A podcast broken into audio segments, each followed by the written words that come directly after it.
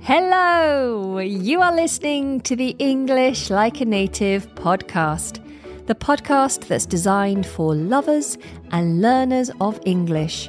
I'm your host, Anna, and today, oh, I'm in pain. Now, despite my background, my very physical experience in life, my dance training, my years on the stage dancing, the gymnastics that I've done for many years, my squash playing, my rock climbing, I am actually surprisingly clumsy. Now, someone who is clumsy tends to have lots of accidents. They drop things and they fall over, and they just can't seem to coordinate their bodies very well. So they are clumsy. Things break around clumsy people. And I think I put it down to the fact that I'm always trying to do too much. So I like to try and multitask. You know, I might be running downstairs to quickly tend to my children or to grab breakfast. And as I'm running down the stairs, I notice that there's a laundry basket full of clothes that need to be put into the washing machine. So I grab that laundry basket under one arm.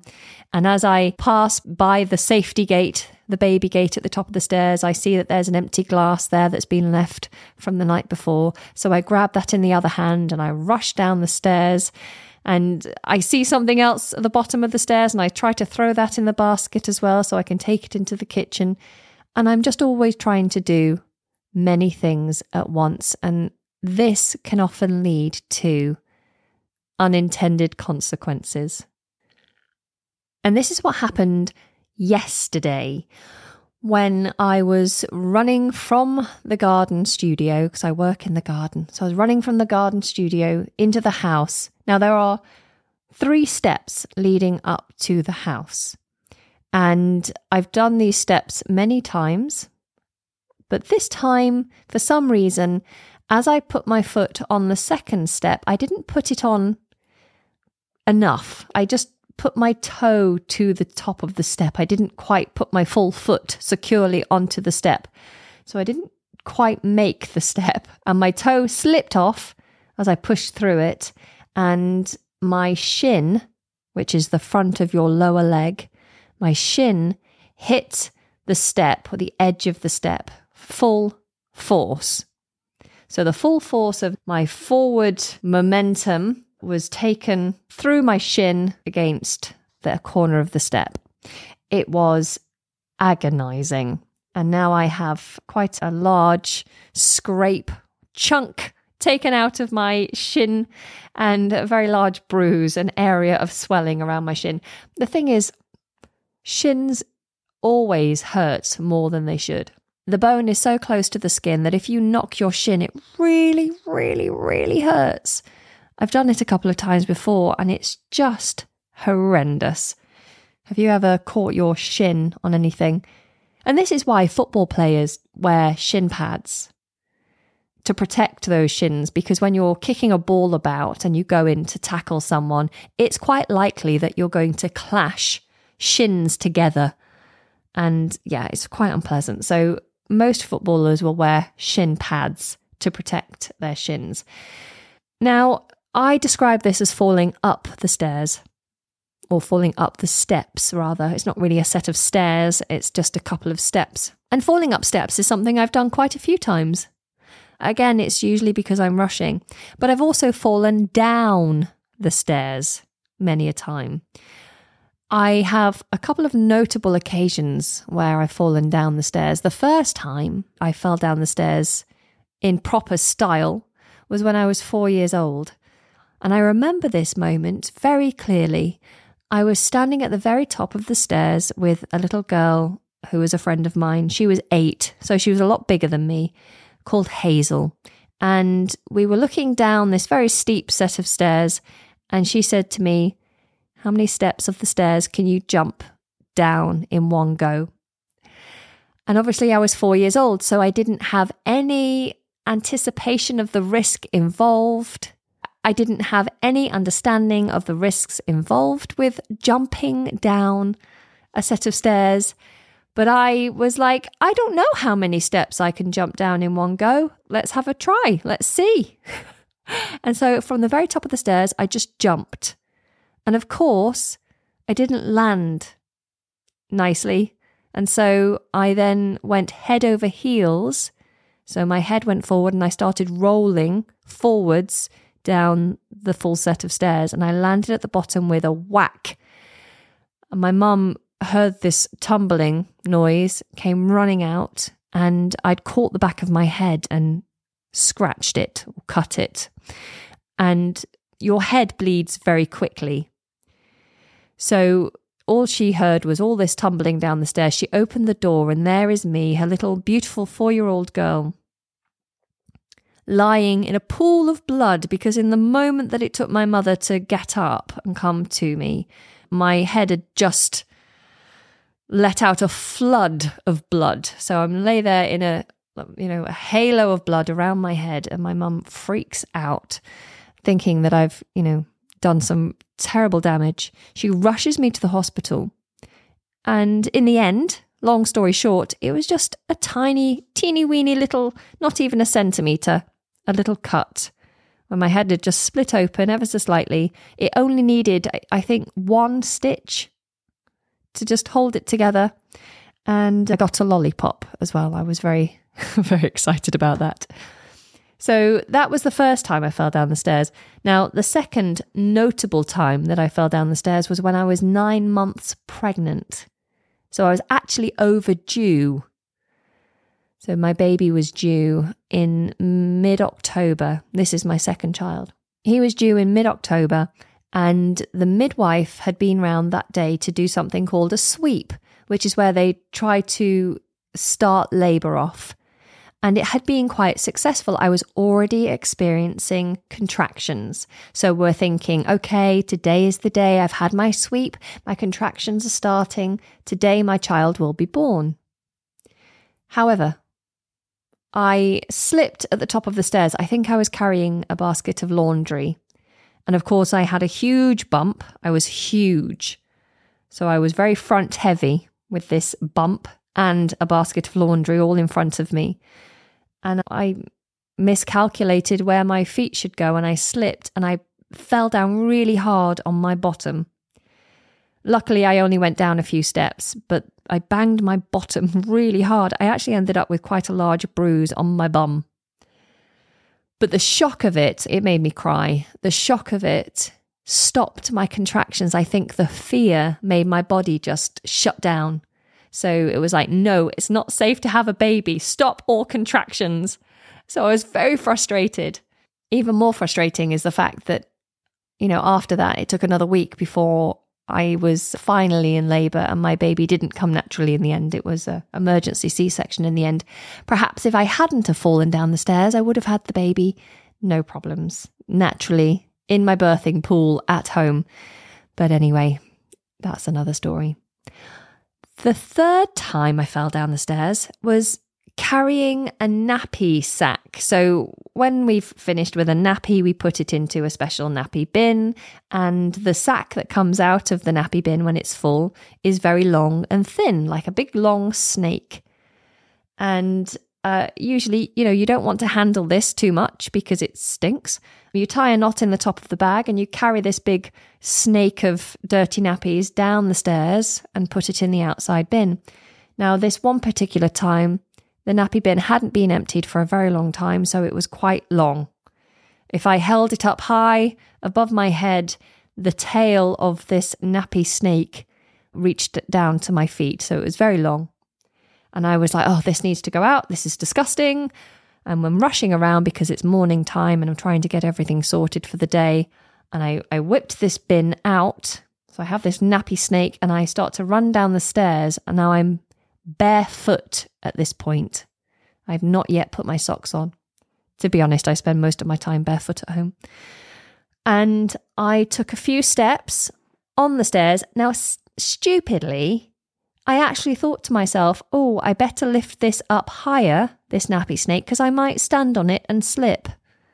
I actually thought that two seconds before I did that. It's almost like I made it happen. So I stood on the end of this nappy snake and it's, you know, slippy plastic. So it made my heel come out from under me and I slipped. The problem this time is I was legs akimbo, meaning my legs were out in like a big V shape. My legs flew out and one of them caught in the banisters, in kind of like the rods that hold up the banister. And it caught my toes and it pulled my toes out to the side as I zoomed past and all the way down to the bottom of the stairs. And so it broke my toe. It was very, very painful. I knew instantly, I felt and I heard the crack. And then as I came to a halt at the bottom of the stairs, I saw that my little toe was not in the right position. And I was like, oh my goodness me, I've broken my toe. Oh, so that was fun. A nice long wait in A&E and then an x-ray to say that I'd completely snapped the toe. The silver lining of that particular story is that now my toe, which used to be very stiff, is now very mobile.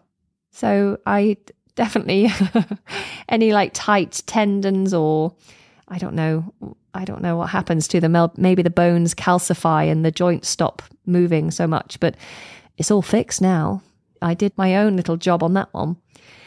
So that was three instances of falling down the stairs, which should teach me to be more careful when going up and down the stairs.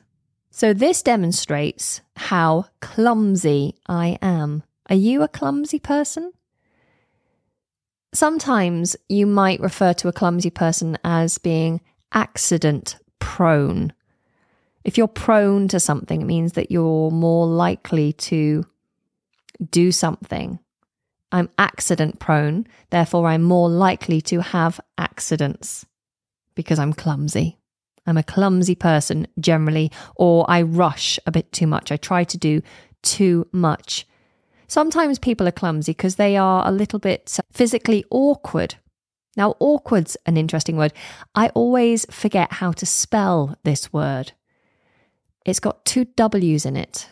It's spelled A W K, awk, and then W A R D, awkward, awkward, awkward. And if you're awkward, if you do something physically awkward, it means you do it in a a difficult or like an uncomfortable way. It's the opposite of being graceful and dexterous. When someone has good control over their body, they can do things with ease and it's very comfortable to watch a dancer who is graceful when they move across the stage and they can do amazing things with their bodies in a graceful way, nice and easy and beautiful. But someone who is physically awkward, it can be quite difficult to watch.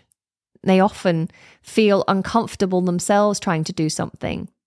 So, for example, if I am sitting on the couch and I have my son sitting on my lap and my other son, I have my arm around him. So my arm is tucked around my son. And then I want to reach my drink, and my drink is just out of reach. If it's just out of reach, then it's just a little bit too far for me to reach with my stretched out arm.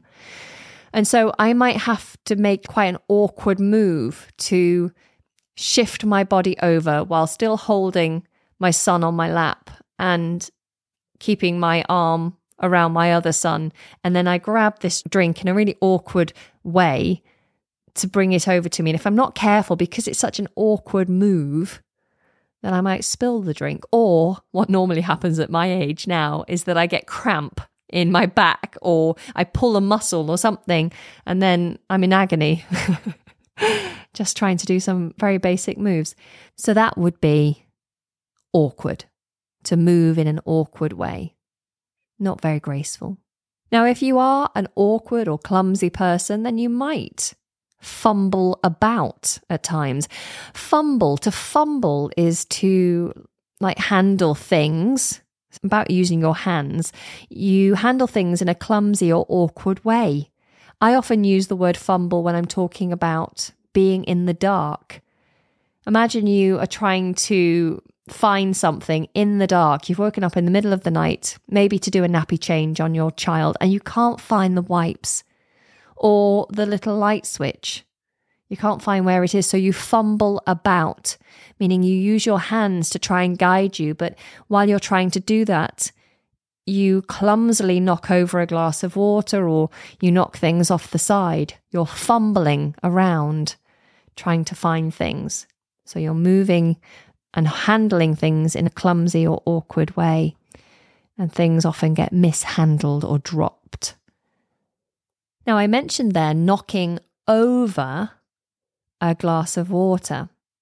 So we use knock when talking about hitting something. So you knock on a door, don't you? There, I just knocked on the door. So to knock is to hit something. But if you knock something over, to knock over means you hit something and it goes from a vertical position to a horizontal position. I might knock a person over. If I run into them and hit them, I knock them, I knock them down to the ground. They fall down until they're in a seated or a, a lying down position. So I've taken them from vertical to horizontal. I've knocked them over. Oh, I'm so sorry. I didn't mean to knock you over. If you hit someone with your car, then you knock them over or knock them down. I am terrible for knocking things over, especially my glass of water. I tend to have a glass of water next to me in my bed, and I am so clumsy in the night. I often knock it over. Usually, once I've already drank and then I'm trying to put the glass down, I knock it over at that point. When I first moved to London, I used to do a lot of kind of hosting work. So I'd be a hostess or, you know, a waitress or that kind of thing. And I was being a hostess at a very posh event and I was responsible for handing out the champagne. So I'd walk around with this great big tray full of champagne flutes. The flutes are the long glasses that you often have sparkling wine in. And so I must have had maybe 15 flutes of champagne on my tray. And I remember someone came over and swiped a glass off my tray so fast that it kind of unbalanced me. And I tipped back ever so slightly, but then I could see that all the glasses were potentially going to fall. So I was trying to save them. And while trying to save them, I basically ended up dropping the entire tray of champagne flutes. So there must have been 14 left on my tray that ended up on the floor. Glasses smashed, champagne all over the carpet. Very embarrassing. So I knocked them all over. I essentially dropped them all, really, didn't I? So we drop things, we knock them over. Sometimes we bump into things. This is a common phrase to bump into. Now, this can be used in two ways. You can bump into someone like by accident, just like knocking into them. Oh, I'm so sorry. I didn't mean to bump you there. I, I, I bumped into this chap and I made him drop his phone. Or you can bump into them, meaning you come across someone, you see someone that you don't intend to see like a friend. You might meet your friend in the supermarket unintentionally. Oh, hello, Tina. What are you doing here? Oh, I'm just buying some bananas. What are you doing here? Oh, I'm always here at this time on a Thursday. It's lovely to see you. Yeah, I can't believe we just bumped into each other after all this time. That's amazing. So, to bump into someone is to meet them unintentionally, just by chance. But if you are a clumsy person and you are fumbling around in the dark, you might bump into the wall. Now, if you are fumbling around in the dark, you also might trip. You might stumble and trip. To stumble is when you lose your footing. So, you stumble is when your feet don't go down underneath you as you intend. Sometimes, if you stumble, you might end up on the ground, but not always. Sometimes you just lose your footing a bit, but you catch yourself, don't you? And you manage to right yourself and get back to a normal way of walking or running. We can actually use stumble as well when we're talking about speech. Sometimes you stumble over your words and you can trip over your words as well. It's when you kind of start to, uh, sorry, I just stumbled over my words. It's when you start to talk and then you just um, ah, uh, you say the wrong thing. Yeah, it's not about forgetting or losing your trail of thought. It's about a sound coming out of your mouth that you didn't intend, or not being able to get your mouth around certain consonants, for example. Like if you're trying to do Peter Piper picked a peck of pickled peppers. So if you're trying to do a tongue twister and you struggle, then you might be stumbling over your words.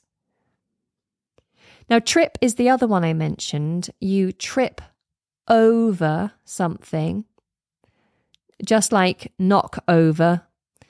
We use over with trip to say that you fell, you went from being vertical to horizontal. So if you say, I tripped over, or you can use over meaning you tripped because of something. So you tripped on something. For example, I left my bag in the middle of the floor and then my husband came in and he tripped over the bag. The bag caught his foot and made him trip, made him stumble. He tripped over my bag. Please don't leave your bag on the floor, someone might trip over it. We can also use over with fall to fall over. My son just fell over and he needs a plaster for his knee. Poor thing. Poor thing. Now, you might be thinking the word trip is also used when talking about a short holiday. You take a trip somewhere. And it's true. Like we go on a trip. I might go on a trip to Amsterdam or a trip to Paris, a little city trip. So to go on a short holiday somewhere. You might take a trip down memory lane, which is not the same as a holiday, but it means that you spend some time remembering something lovely. So if I reminisce about my days on the cruise ship when I used to do all the fantastic shows with all the feathers and the sequins and the band and the glory of it, the glamour, I'm taking a trip down memory lane. So sometimes if you trip over, if you fall over, you stumble and fall over and land on your bottom, as long as you're not hurt, someone might make a joke and say, Oh, did you have a nice trip? Hope you had a nice trip. Which is something you'd say if someone's gone on holiday. Did you have a nice trip? Oh, I did. It was lovely. Thank you. But here they're being sarcastic. They're playing on the word trip and they're making a joke of the fact that you've fallen over. Oh, did you have a nice trip? It's not very nice, really, but it's used in a jokey way, in a jovial, friendly, silly way. Okay, so other phrases that you might use are to have butterfingers. If you drop something, then you could say, Oh, I've got butterfingers. Or you might just refer to yourself as butterfingers. Oh, butterfingers. Or if someone else drops something, oh, butterfingers, as if you have butter on your fingers, making your fingers very slippy. Butterfingers. Now, if something has wrapped around you, then you'd say that you are tangled up.